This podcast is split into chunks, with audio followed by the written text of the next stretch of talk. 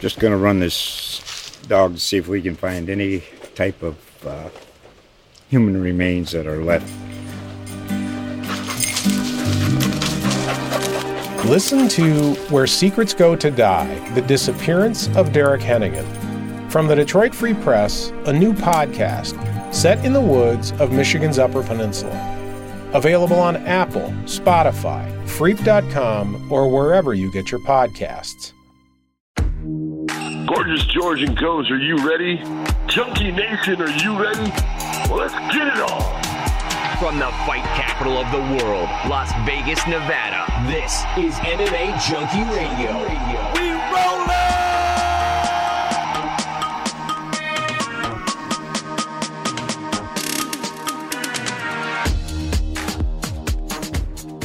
What's going on, Junkie Nation? Gorgeous George and Goes are back in your life.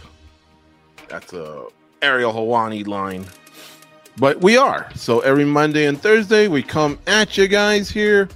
And on Mondays, we recap what happened over this weekend. And that's what we're going to do. We're going to talk about Aspinall versus Tybura, also known as UFC Fight Night 224 or UFC on ESPN Plus 82. Uh, yeah, this was a, a, a, fun fight to, to talk about. I think there's a lot that came out of it. So we'll talk about this, the whole card, the latest news from this past week. And of course, we're going to give you reminders throughout the show and throughout the week about our watch along on Saturday for UFC 291, 8 p.m. Eastern, 5 p.m. Pacific on Saturday. We'll be there. You've counted on us all these years. We're not going to let you down. All right, we'll reset and start the show.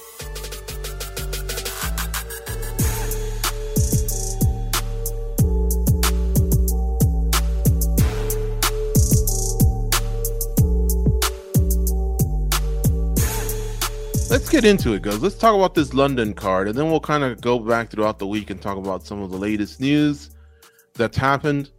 Um, so Tom Aspinall defeated Marcin Tybura in the main event, and we just wrapped up SBC, and I still have a little bit of um, some remains that I want to talk about from our discussion there. Man, you know, coming back from a serious knee injury has got to be pretty stressful, and that's what Aspinall did. He blew out his knee.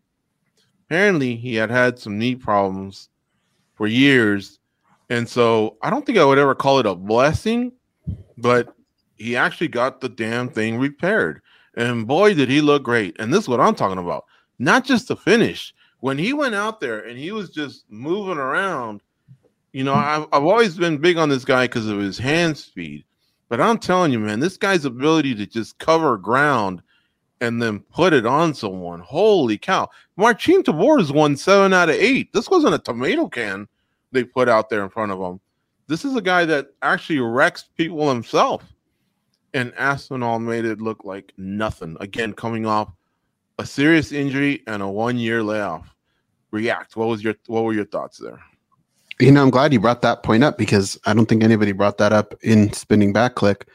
That was the thing coming into this fight was that was probably the major storyline is is he going to look the same, right? He's been off for a while, he had an injury.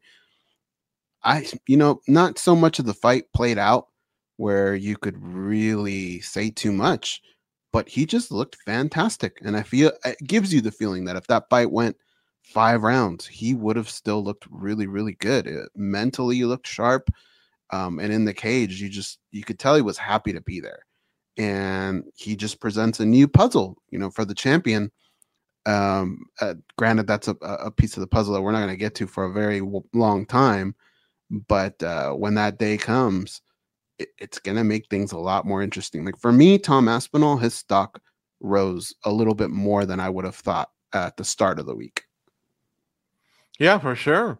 I mean, for me to be forgetting Sergey Pavlovich, even for just you know the couple hours that I was still buzzing over his uh, finish, you know that says something. I'm telling you, man, this guy, along with Pavlovich, are and Ciryl Gane, to be fair, are three guys that can you know take this division forward if Jones retires. Because if Miocic wins, I think he retires. Why would you want to fight Jones again? And then Ngannou's nowhere around for them to settle the trilogy. Plus, he's Mhm. 40. He just doesn't fight very often. So I think he retires too. And if Jones wins, he may just retire saying, Hey, look, I finally went up to another division. I won. So I'm a champ, champ. I got a title defense plus the fucking 11 I got at light heavyweight. And the fact that I've never lost, minus that dumb DQ. I'm pretty much the GOAT. Leave me alone, right? But, you know, dude, he's only 35. And I still think there's some cheddar to be made there. Only I just don't know if he wants anything to do with Aspinall and Pavlovich. But look, 'cause to be fair, I think a lot of us were like, dude, you're going up against Ciryl Gane. This guy's a great kickboxer. And he mm. shredded that guy. So who knows, man? This sport is so hard to really convince anyone that we know it all because when we think we do, we, we sometimes are just less speechless by the athletes. But but here's what we do know. We're now at that stage where we've probably gone through two sets of careers, right? For fighters. And what we have noticed is you better have some pretty damn impressive stats because for us to go back and some of these names that we bring up all the time, like BJ Penn, Matt Hughes, that were just amazing in their time, Chuck Liddell, Randy Couture, it is very easy to forget about them when this new crop of fighter comes into the sport and accomplishes what they do. So if you're a guy like Jon Jones, I think the way you absolutely I like uh, I think his career is pretty set, but his legacy there I remember the feeling of the very first champ champ. Wow, you know, oh my god. But then there was a lot of now there's kind of a lot of them. So now you have to distinguish yourself. So for me, Jon Jones going up and capturing a heavyweight title, well, that's a big gap, right? In weight, doing something like that, that alone is very impressive. But if he defends that thing a few times, holy crap, that is something that just becomes almost untouchable, becomes immortal. And to do that, he would have to go through Stipe. And if you if he's around for Aspinall and Pavlovich, I think those are two good names, man. I think that I mean, obviously everybody's always going to point to Francis and Ngannou, but uh what's in front of us and what we can control is this.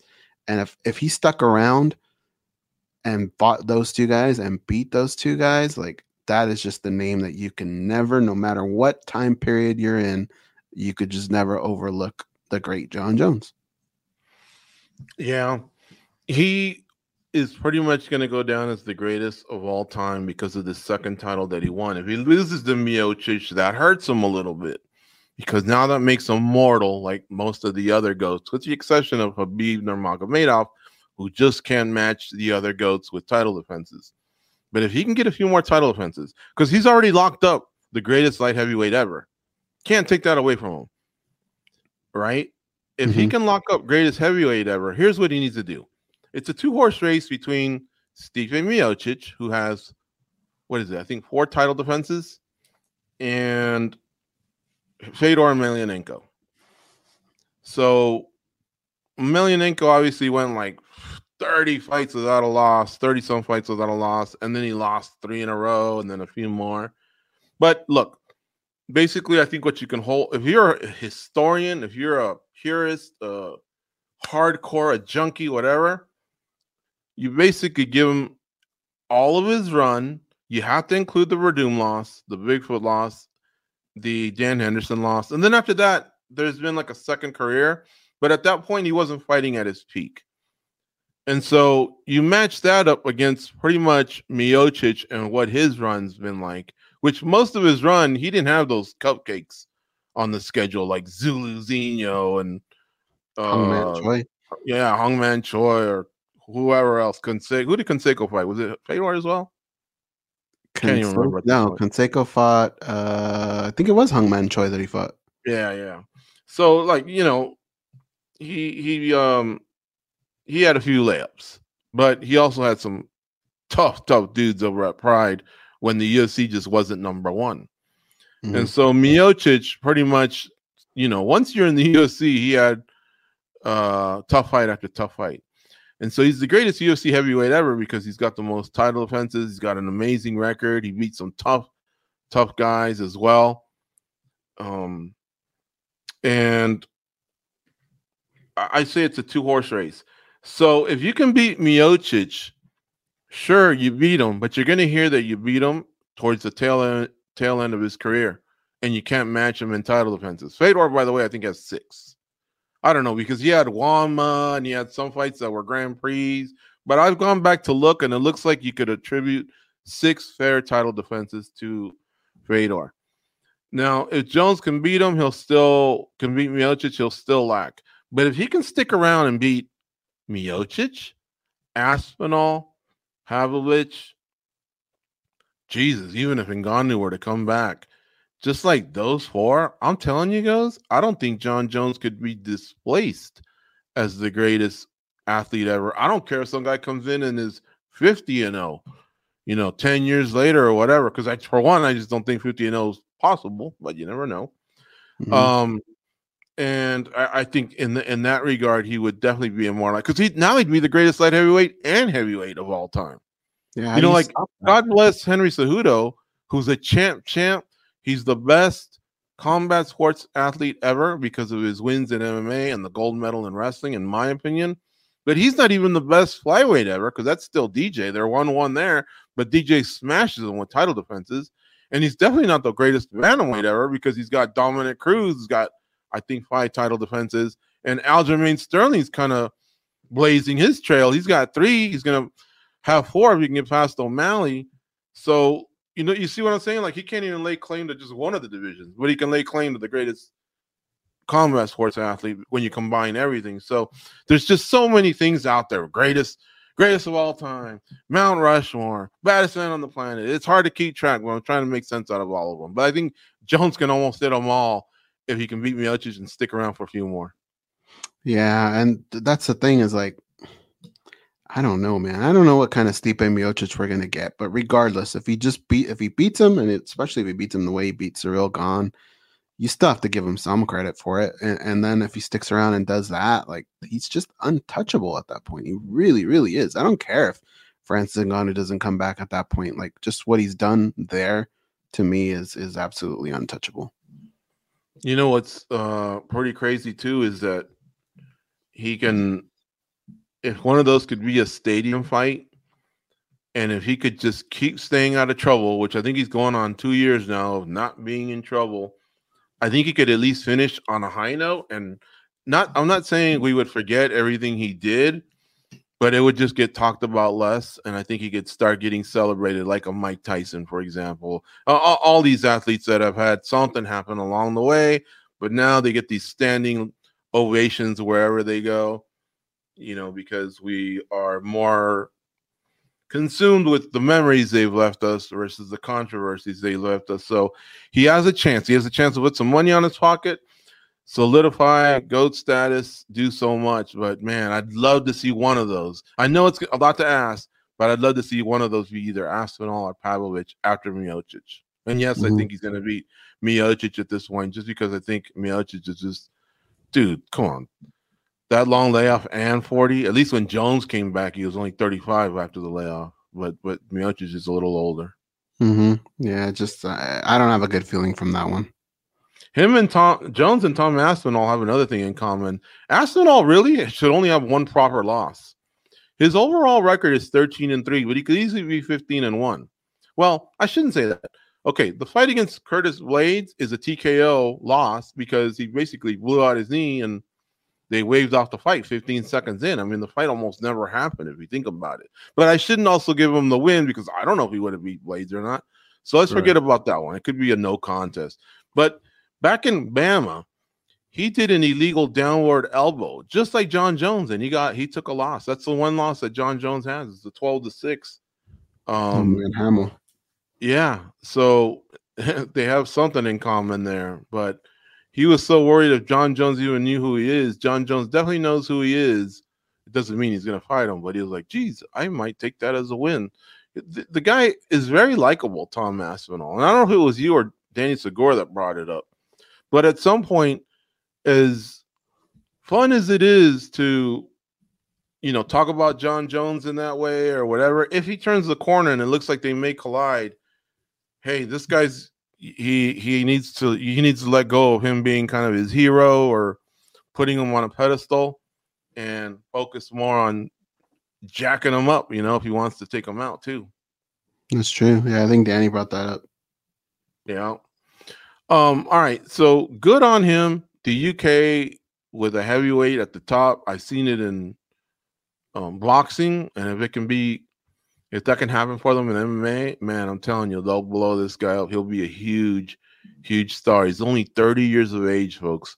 255, six foot five, and he moves around like a lightweight in there. I mean, this guy has some great, great uh, footwork. Um, okay, the rest of the card was as followed. In the co-main event, Julia Stoliarenko defeated Molly McCann via submission. First round. Look, there was so many decisions. I'm glad this thing ended on the high of two first round stoppages, but they were so fast I kind of wanted a little bit more.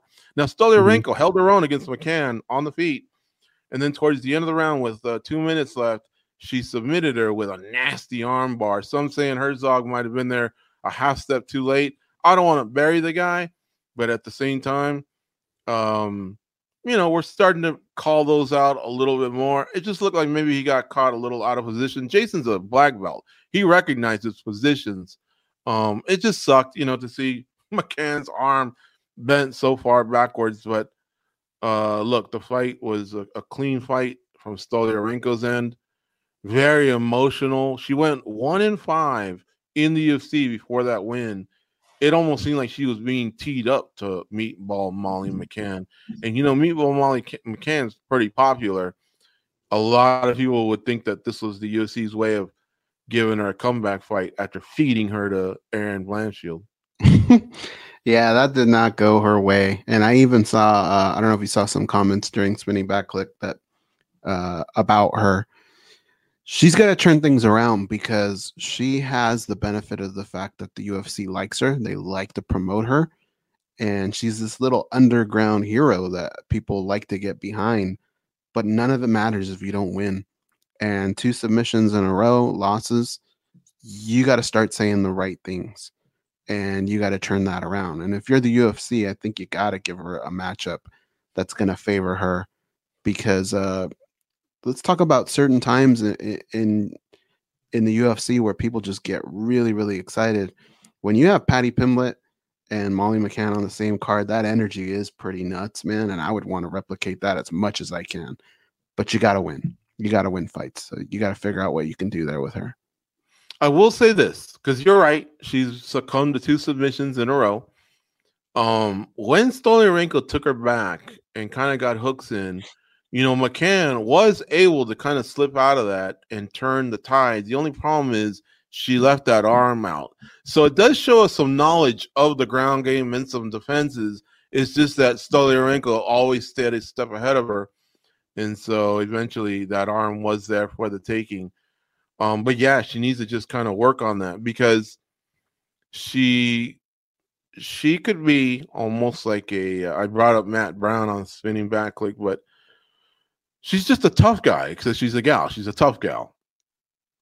And there's always room for these types of fighters in the UFC if you can deliver. And she can back it up, man. She just talks such a good game with that British accent, that thick Scouser accent from Liverpool. Like, I mean, she makes it sound like, hey, we got a problem. Let's step outside.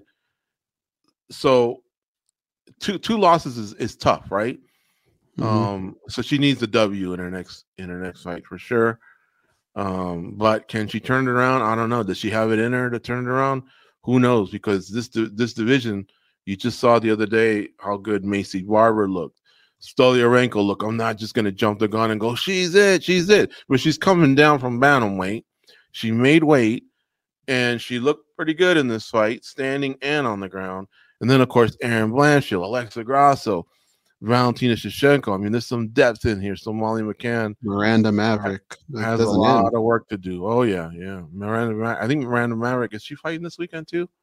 I, I think, think, so. Uh, yeah. I think I saw her name pop up. Yeah, she is. She is, huh? She's back already. I mean, she just took a loss, I think. Mm-hmm. So she, she turned it around pretty quick. She fought when? The freight train. 289 in Canada. Man. All right. She took that loss to Jasmine Jasudavicius. Anyway, um, back to the London card. Uh, Nathaniel Wood defeated Andre Fili. Fili was not happy with the result, but look, this guy is in so many decisions How he hasn't figured out how to win, beat the game is beyond me. Even towards the end, he was trying this dumb takedown. And I'm thinking, bro, not only do you have to get the takedown, you got to mount offense off of it. Otherwise, the takedown isn't just what what it used to be. It's very explicit now. You got to produce offense. It's offense mm-hmm. to get the takedown. But now you're banking on that the judges are sitting there going, oh my God, we're almost at the end of the round. I'm about to write down a 10 10. If only, and then boom. You think that takedown's going to make the difference? No. They're just not going to write down 10 10s. They're already thinking which way they're leaning based on hard hitting damage, offense of some kind. He should have been slinging at the end, and he didn't. And Nathaniel Wood, not that he outslinged them or anything like that, he was just more damaging.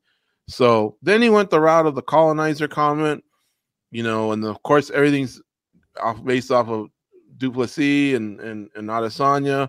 He said he was kidding, but he did show some frustration. Who knows? You know, uh, like like I've told, you know, we we talked about this. I think the previous weekend. Who was it? Terrence McKinney. Same thing, man. Forget about the fans. Forget about the excuses. Learn that. Learn the rules learn the scoring criteria, get better, and move on. You know, stop fighting the fans is, is all I got to say. And um, but Andre Fili's kind of getting to the end. At least Terrence McKinney's young in his career. Andre Fili's getting to the end. He's probably had like 20 fights in the UFC. That's the part that's kind of disappointing. You know, he's in a good camp where a lot of people have kind of figured things out.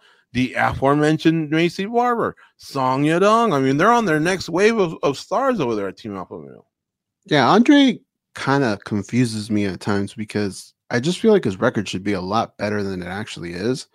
We have to do our staff picks all the time, and his name just seems to come up a lot. And every time his name comes up, I have to sit there and really think it out because there are times where he gives you a great performance, and then there's times where you just you're kind of scratching your head a little bit.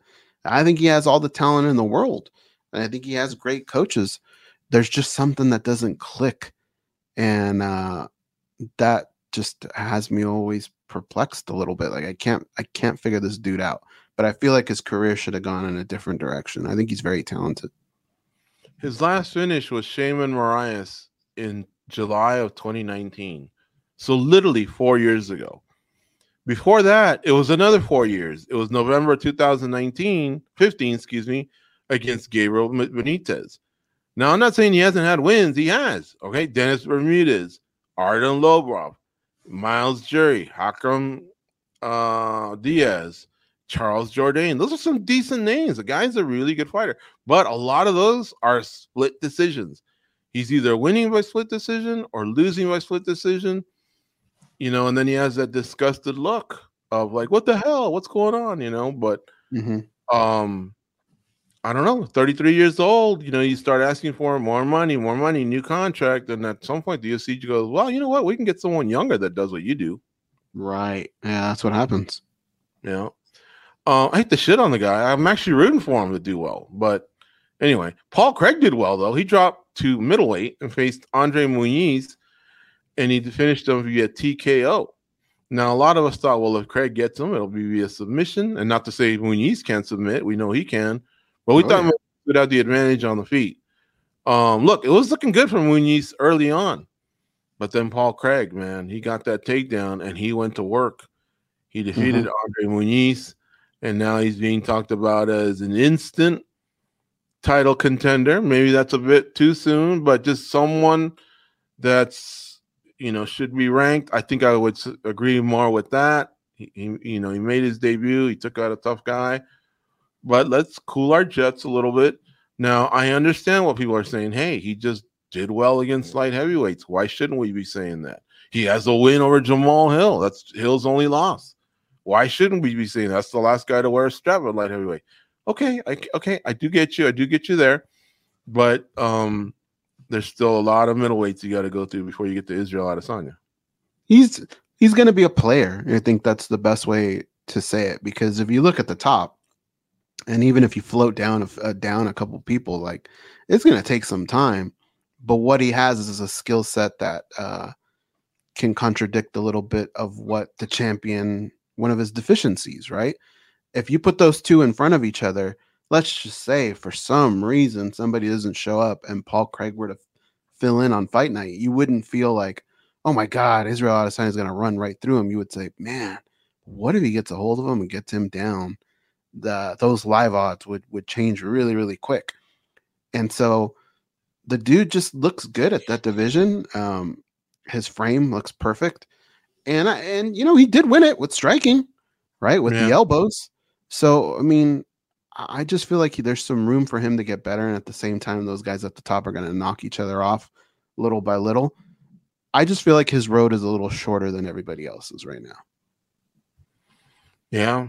Both them guys, man, both those middleweights look big out there. Now, the thing with Paul Craig, who, by the way, man, just has always been a favorite of a lot of people. He's the guy that paints his face the color of the Scottish flag. He has real intense weigh ins. He's beaten Hill, Krylov, Shogun back in the day. Um, you know, and his losses have really only been to most of the top guys, but you know, he gets down, but he is 35 years of age, so he'll definitely have to press it. Now, that said, hell, I, I was shocked when I found out Cannonier was 40, and Cannonier looked good a few weeks ago with endless cardio, so he's Yeah. ready to step in and get his second crack at the champ too. Um, he fights often too, doesn't he, Craig? Paul Craig. For It does age appear to be so. Yeah, he fought. Let's see here. In 2023, this was his second fight. In 2022, he fought twice. Once in 2021, twice in 2020, three times, four times in 2019. Holy cow! So yeah, for the most part, he does kind of keep a good active schedule. Um. All right. So congrats to him. Nice middleweight debut, and if I'm not mistaken, it also got him a a bonus. But we'll get to the bonuses just a second. Fares Ziam defeated Jai Herbert. Lerone Murphy defeated Joshua Culibao. Daniel Marcos defeated Davy Grant. Um, in the prelims, Johnny Parsons defeated Danny Roberts. Joel Alvarez defeated Mark Diakiese. Mick Parkin defeated Jamal Pogues. Mahmoud Muradov defeated Bryan Barberena. Ketlin Vieira defeated Pannie Kianzad. Chris Duncan defeated Yanal Ashmoz. Bruna Brasil defeated Shauna Bannon. And Jafel Filho defeated Daniel Barez. Now, there was a lot of decisions in this fight card. There wasn't many finishes. So I had a feeling the bonuses would kind of go, kind of go smoother this week than they have in other times. But performance of the night, Tom Aspinall and Paul Craig, they get 50 G's each. Johnny Parsons and Danny Roberts, they got fight of the night. Now, this one didn't go to a decision. They just went at it, but Parsons beat Danny Roberts. It was kind of hard to disagree with them, to tell you the truth. Filho's submission was quick. It was nice, arm triangle. Um, could that have been worthy of a of a bonus? Yeah, I guess it could have. Julia Stoliarenko, same thing, man. Why didn't she get one? You know, she made weight, and that was pretty nasty the way she took out Molly McCann. But more love for the TKO stoppages. Wasn't uh I, th- I thought I yeah, I thought I told you it was a really weird card because um you know, obviously it's a different time. So uh that's maybe you're in a different mentality when you're watching fights that early. I don't know. They weren't the worst fights in the world, but like the pace of it or uh, they weren't they weren't bad, but they weren't good. It, it just it wasn't what like you're you're used to getting. I don't know. Uh, to me, it was a little strange, and I watched half of it live, and half of it I had to go back and watch. And I'm kind of glad the part that I had to go back because I think if I would have sat there for that whole time, I might have been a little bit more pissed. It was it was a lot of fights, and the stadium it was full at the end, but it took a while to get full. The decisions just took the starch out of it. In fact, there was a few fighters that didn't even get the chance to say what they had to say because they weren't getting interviewed. So much so that one of the prelims became part of the main card according to the TV schedule. So those opportunities when the fans can erupt, you know, like during a post fight, whether it's um the finish itself, the highlights of the finish, you always hear ooh, oh, or whatever, and then the post fight interviews, there just wasn't many of those opportunities. Um, so the only other thing I can think of is it's in the UK. What I've noticed is during the summer, those families are pretty big on it's time to go on a holiday. They go to the Mediterranean, they go to the United States. Um, you know, I, I I don't know. I don't know. Maybe they, they but you know, I was told by Farah Hannoun and a few others around the city there just wasn't as much buzz. hmm Um, even though I guess Tom Aspinall's pretty big, or at least he's a lot bigger now. So, like, you know, I've been on this whole crusade the last year or so, maybe longer, about all finishes should get bonuses. And a lot of it stems from about a year and a half ago. The UFC went to London and everyone got a bonus. Everyone that finished got a bonus. And they gave out like eight or 10 bonuses. I can't remember. But it was all because London brought it. That's all we were told. London brought it. So we're giving everyone a bonus 50K. And since then, they've been to a lot of cities where the city brought it or the fight- fighters brought it and it didn't happen. But, you know, if you compare it to other London cards, it, it definitely was a little lacking. And when you look at the the area, your major sport is just now starting to come back. Like the preseason, there's not a whole lot going on. Like you would think they would just gotten more play, but uh, I don't know. Sometimes uh, I go back and forth on the oversaturation saturation of uh, saturation of mixed martial arts. Maybe it was just their week where there's just enough. Mm-hmm. I know this one's going to catch you a little off guard, but I know you know something about it. Amanda Nunes retired. Did Ketlen Vieira just throw her name in the hat as far as being one of the two ladies that should fight for the vacant title that Amanda just relinquished? There's Mhm. Raquel Pennington, there's Juliana Pena, there's Irene Aldana, who I guess technically just lost to Amanda Nunes, so she might not have much of a say. Holly Holm just took herself out of it, but Mayra Bueno Silva Yeah. is now back in. So, you know, Vieira's won three of her last four. She's beaten Kianzad, Holm, and Tate, big, big names. She's only lost to Pennington by split decision. In fact, she said Pennington should be one of the two, but it sounded like she wants to be the other one and no uh, Juliana Pena, and then obviously no Mayra Bueno Silva. What are your thoughts now? I, I think Pena is the shoe in, and I, I kind of lean more towards uh, Maria Bueno Silva. She's a little bit more vocal about it. I like Pennington. Um, on paper, she should probably be that person, but she's just getting lost in the shuffle. Uh, Mayra Bueno Silva did say something that cracked me up, man. And she was just talking about uh, Amanda Nunes and the fact that if Amanda was still there, because I think somebody had asked her, like, I want to say it was Nolan, Nolan King asked her, like, would you still be clamoring for it if it were Amanda at top? And she basically said, hell no, she'd kill me. And I thought that was so refreshing, man. Mm-hmm. And it just goes to show how dominant of a, a fighter Amanda Nunes was. But I want to, I, I think, I think Juliana Pena and uh, Mayra Bueno Silva is probably the fight to make. I'm on Team Pennington because I thought Pennington should have got it over Aldana, but because Nunes wanted a fresh matchup, she got she got Aldana. But Pennington was the uh the substitute, right? Mhm. The backup, I guess. Um Pena obviously is coming off a loss to Nunes, but she also beat Nunes. But Nunes is out of the picture, so there's no trilogy there. It doesn't mean that Pena didn't have a great career prior to that. She did. Um, otherwise she would have never got the title shot. But I think you got to have Pennington in there, and then who who might the other one be? Who? I I just think that um I like Vieira, but she lost to Pennington. Mayra Bueno Silva is definitely that was huge for her to, for her to take out Holly Holm. But I think Pena is just too good of a sell. I think she can sell a pay per view, Mhm. and so I think her versus She's got to be a part of it. Yeah, I think it'll be her versus Pennington. But what do I know, man? I'm wrong so much that I wouldn't pay attention to me. Um, all right. Any final thoughts on the London card? Attendance fifteen thousand and seventy-eight. Total gate two point five million. You got your bonus winners. You got your fifteen winners on the fight card. Any final thoughts before we move on to some of the latest news?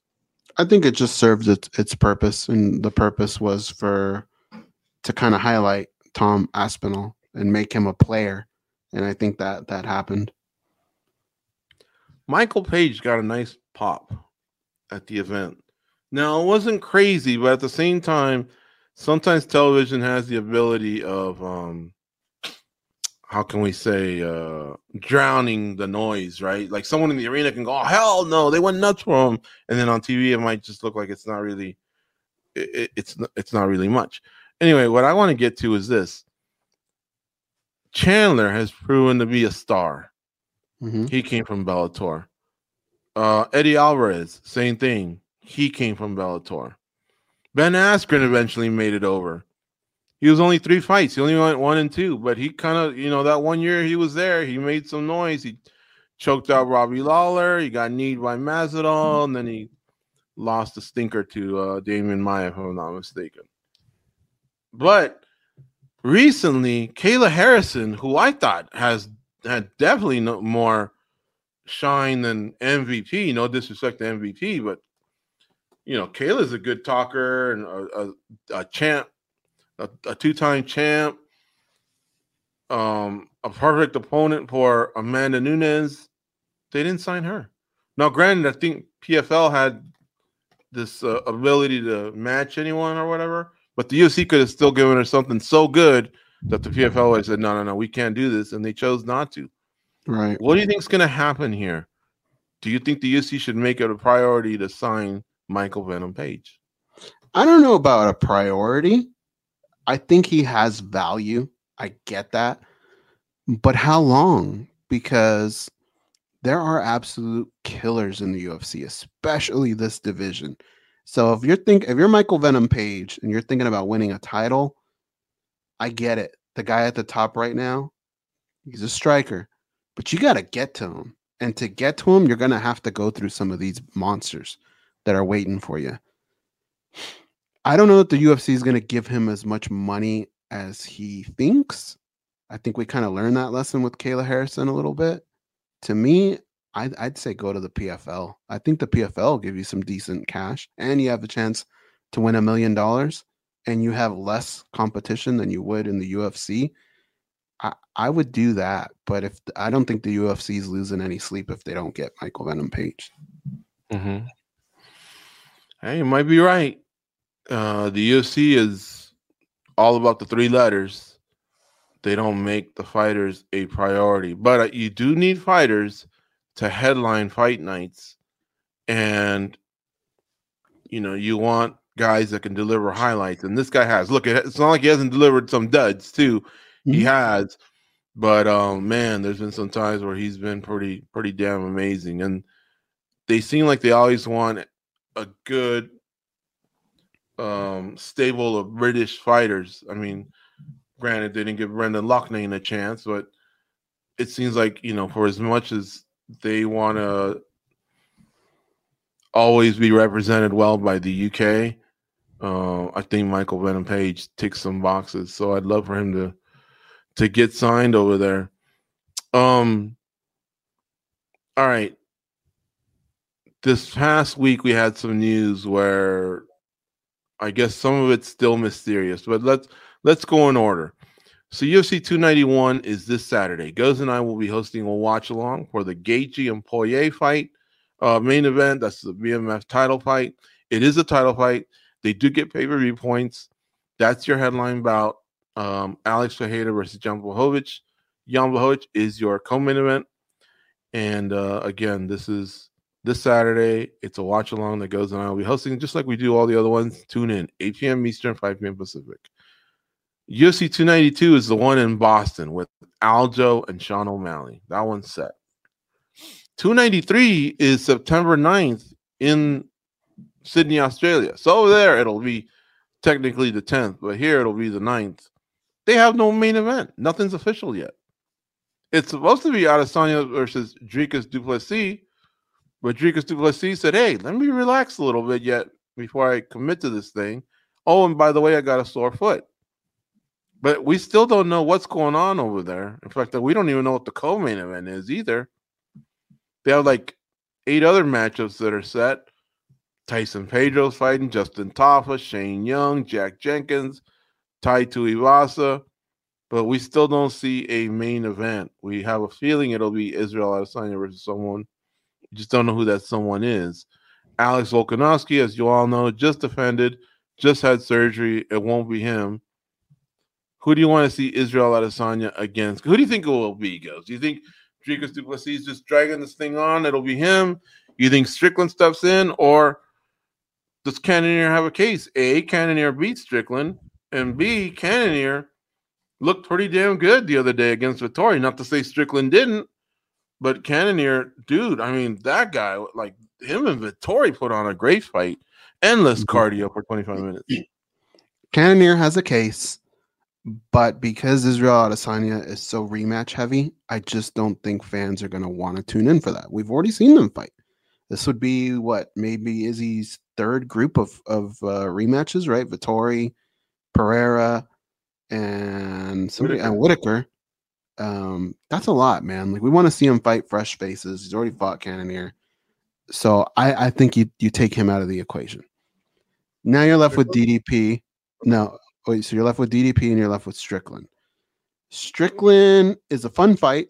It's good, but we or we were promised steak, and we would be getting hamburger, right? Not a bad one, good hamburger, but it's still hamburger, right? Everybody wants to see DDP, and you saw uh, Israel Adesanya go off in the cage. They brought him. They brought him in. He said all the things he said. To get Strickland after that, it's just not the feeling I think people want, but we would be able to live with it so long as we can go back and revisit the DDP fight. Now, I've heard two people say this. Somebody today on Spinning Back Click, and some a friend of mine brought this up uh, yesterday or the day before. Is DDP playing mind games? And the more and more I think about it, it is possible. He does hold a lot of cards, and he could just be saying, you know what? We're going to make this fight when I say. I could actually see that. So now I'm starting to lean a little bit towards it's going to happen. It's going to be DDP. What about you? Well, a sore foot at least isn't like hmm concussion. You know, I got to get checked out. You know, I got knocked down. Uh, I, I I couldn't remember my kids' names. Um, I think a sore foot does sound like something that eventually he'll get over, but I don't want it to be forced. Either you or Danny said that. Let's Mhm. not force a square peg into a circle. I'd rather get that one with like 90 days, three full months in advance, build it the way it should be built, hopefully, even in Africa or just somewhere. I don't know. I guess I have I have no problem with it being in Sydney. I'm not trying to say that, but Africa seems to be a big point of contention here. And it just so happens this weekend I I kind of investigated it a little bit. They have plenty of stadiums, but the UFC just doesn't seem to like doing stadiums. They have an organization there called EFC in South Africa. South Africa does have uh, an arena that's got at least 10, 12,000. And furthermore, there's a few in Africa, like Morocco, Egypt, other parts, that can get up to 15,000. Granted, it's not Nigeria, where Izzy's from, and it's not South Africa, where DDP's from, but it's in Africa for crying out loud. So I don't know. Like, I I really would like to see that fight in Africa if this one feels like a force. Now for Sean Strickland, it's no big deal because Sean Strickland, if you woke him up right now, hey, it's time to get up, and then you told him, oh, by the way, Francis Ngannou's in the next room. He wants the box. Sean Strickland would say, well, where's my mouthpiece? I mean, he's Right. ready to go. He's ready to go. A flight's no big deal. He doesn't make excuses for jet lag, time chain. Dude, that guy is always down, you know? He just Mhm. wants to get paid. He has been getting paid. So he's kind of like a nice, nice plan B. Uh, I'll take him if it has to be. Cannonier, I can't say enough of how much he am- he amazed me when he beat Vettori and how good he looked for as active as he was. Now you're right. This would be a replay, a rematch. We've seen a, a bunch of those. I'm sure Izzy doesn't want to see more of them. But I honestly feel like this Cannonier would be a lot different from the first Cannonier. And when it's like that, then I'm okay with it. See, I didn't think Pereira versus Izzy was going to be that much different.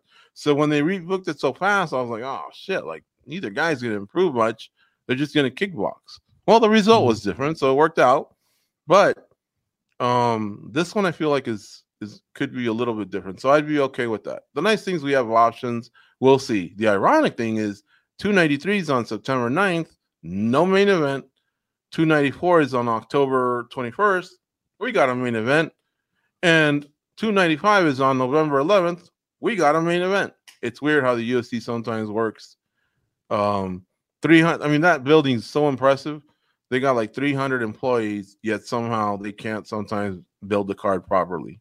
That's Yeah, part. that And they got like 800 fighters um at their disposal too. And Mhm. tons of money. But whatever. Um all right, the other big news is Charles Oliveira signed on the dotted line. I think we may have talked about this a little bit last week. It happened early last week against Islam Makhachev. Um, and we have our co-main event of Khamzat Chimaev versus Paulo Costa. There's not much more to add other than it's done. Um, I, I hope they just add more to the card is is kind of my only point. Yeah. Um, yeah, it's something that we did we, we kind of alluded to uh, on spinning back click. And by the way, for people, just so you know, because this is something we found out about yesterday. If you're a fan of spinning back click and you want to catch it on Facebook, it's now being transmitted on Facebook as well. If you're not a fan of YouTube and that's what's been holding you back from catching that show, well, catch it on Facebook. Um, if you like our show, if you're sitting here listening to us, it's our show on steroids over there because there's other panelists. We just had our first fighter uh, coach panelist last week in Eric Nicksick. So yeah, these are uh, these are topics that that we cover sometimes a little bit more in depth and sometimes a little less, you know, depending. But uh, I it is yeah, I guess I didn't think about it that way, George. It is kind of weird the way how some main events are set and others aren't, but I feel like we're gonna get to it, and I don't know. dude, I I want to say you got to trust the UFC, but sometimes the UFC just does knucklehead stuff too. Mm-hmm. Yeah, this is true. Um, options are nice. Hope to see you on spinning back click. Those of you that uh, you know want to tune in through Facebook. Here's why I bring it up. When I worked in corporate America, towards the tail end, honestly, because this was a long time ago. But I know a lot of people will work at a job where you can't even log on the internet. They'll block ESPN or they'll block, you know, something else. But they may keep Facebook open because Facebook might just be part of the job. Let's say you work for a social media company or advertising or whatever. So they don't want you looking at the Chicago Cubs score at 11 a.m., but they Right. do want you posting stuff on social media. Boom, there's your little out, you know. Also, Facebook has the app on their phone. You could be listening on the phone with an earpiece. No one will ever know. It's the other ear, the one that faces the, the window instead of the one that faces the boss's office. So Facebook, YouTube, just we're just giving you options. So I'm glad you brought that up, goes. Check it out. Hey, as we've been talking, some some you know small news broke. Molly McCann, who we talked about, goes is making the move to strawweight. So that's a nice adjustment. Yeah. Um, something, right? uh, yeah. I mean, I'll, I'll take it. That just I mean, you still got a Jeez. Mackenzie Dern that can sub the hell out of you there, or a Rose Namajunas. Although Rose Namajunas is moving to flyweight, but I don't think she'll be there that long. You do Um, need to do something though, right? You have to react. There has to be some kind of reaction, and this is one. So okay, combine that with. uh And by the way, I'm uh gonna be visiting the PI. Gonna figure this out while I'm there. I'm gonna be going down to Cobrinha Jiu Jitsu or Robert Drysdale. I'm gonna I'm gonna dive into this. You need to do something. You have to give some kind of answers, but uh I don't know. That I'm happy, but uh I wonder if if it's one of those reactions that you just have a, a little too soon to what just happened. You know, maybe let it breathe a little bit. I don't know. You know, you brought up spinning back like a couple times, and I didn't get to this, but somebody said they kept it sweet and simple.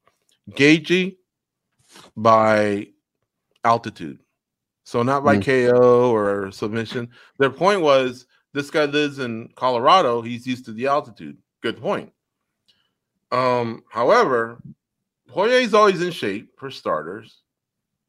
Two, I just want to point out Poirier's already been there for about three days, and he looks like he's in great shape. So I don't think the altitude is going to make as much of a difference. I think Poirier is just a dog. He can go 25 if he needs to, but I just wanted to point that out. If you haven't been following him on social media, he um he he's already there, and I, I think he'll be all right. I don't know, man. I've seen that do uh, numbers on people. Mm-hmm. I never thought about that though. Yeah, he does live in Colorado, and uh, maybe that is somewhat of an advantage. Poirier, they just can't have the type of fight they had the first time. Yeah, Mhm. That's the only thing that where elevation for me plays a part. I don't think they can have that type of fight. They could still have a good fight, but that type of fight at elevation would would be a nightmare. Mhm. All right. Here's some news that I think is going to be interesting. I'm not going to say it's um, a needle mover or anything, but guess what, goes? Pat Miletich is returning, and he's going to fight in a fully sanctioned pro MMA grudge match against Mike Jackson. So Mike Jackson got cut from the UFC a few months ago. He had that controversy with getting in a street fight with Jake Shields and you know, um, all that. Now, Pat Miletich actually cornered Mike Jackson against CM Punk, but things have changed a little bit. So it says here the fight has a promotional push that revolves around skill, age, and ideology differences. Let me just cut to the chase, goes. I think a lot of this has to do with uh Politics. is far right and uh what you call it Jackson is left. So that's basically where the grudge is. I don't think it has to do Mhm. with age. Oh, shut up, old man. Shut up, grandpa. I mean, I really don't think he, that led to them fighting in the cage. I think it's the ideology stuff. Uh, I know that Jackson and Shields probably a lot of it has to do with that because Shields is so active on Twitter and he's always posting things and the other guy's always saying stuff. But I'll tell you what, um, I- think some people will tune in, even though this will be kind of like on lower levels. It's not UFC or anything like that. Um, both guys have just kind of always been in the news. I guess Miletich more for the legendary career that he had. We always agreed that this guy was not only an amazing fighter, he was an amazing coach, and then he turned into a pretty damn good broadcaster. And then Mike Jackson was basically a colleague of ours, if you think about it, MMA media, more known for his photography, who happened to fight CM Punk and then stuck around long enough to just kind of develop these little feuds. But this thing's going to take place on October 14th in Davenport, Iowa. this is not a good idea. Uh, Pat Miletich, about two years ago, I want to say, fought Michael Nunn, the former boxer, in a pro in a kickboxing match. So you can't even say like, okay, it's an MMA guy going over to boxing.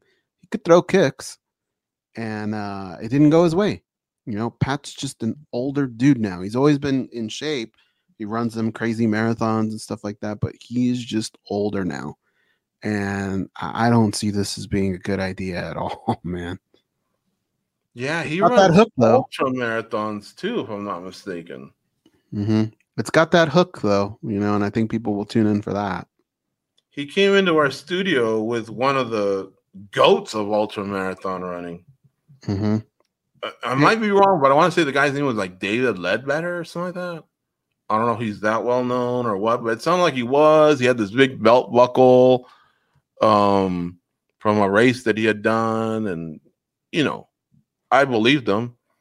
Turns Mhm. out one day I'm perusing social media and he was actually shouting him out. That guy passed away. I remember that guy overcame heroin and a bunch of things and then just became this ultra runner. And he got Miletich into it. Miletich got off gluten and then started running. He started running a lot. That's why when tying it into what you said, the Michael second and none fight, I thought, okay, the one thing he's gonna have is cardio, but man, he looked exhausted out there from just how grueling MMA can be. That's a whole other type of cardio, you know what I mean?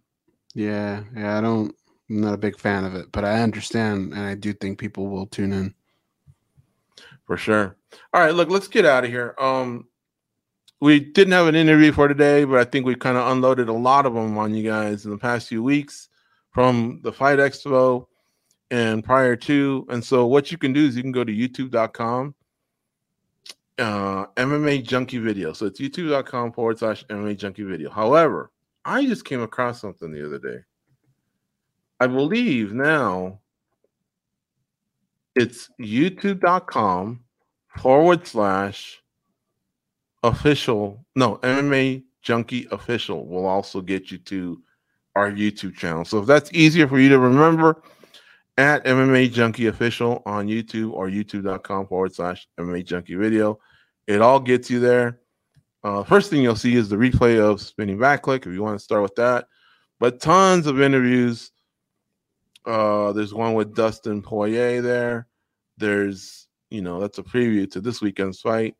There's Tom Aspinall post fight interview there from his win out in London. Paul Craig, he got a lot of love. Stoliarenko, Lerone Murphy, Nathaniel Wood. And then if you just keep rolling, scrolling down, recent events. So UFC 290, Holm versus Bueno Silva, Strickland versus Magomedov. All those cards, they're kind of like filed. All the videos are according to the event. And uh, you can see a bunch of stuff that way as well. So anyway, all right. Um, we will see you obviously one more time this week, but don't forget to mark it on the calendar. Saturday, UFC 291 watch along, 8 p.m. Eastern, 5 p.m. Pacific. Mark it down now so you don't forget. We'll see you all on Thursday. Go out and be a champion.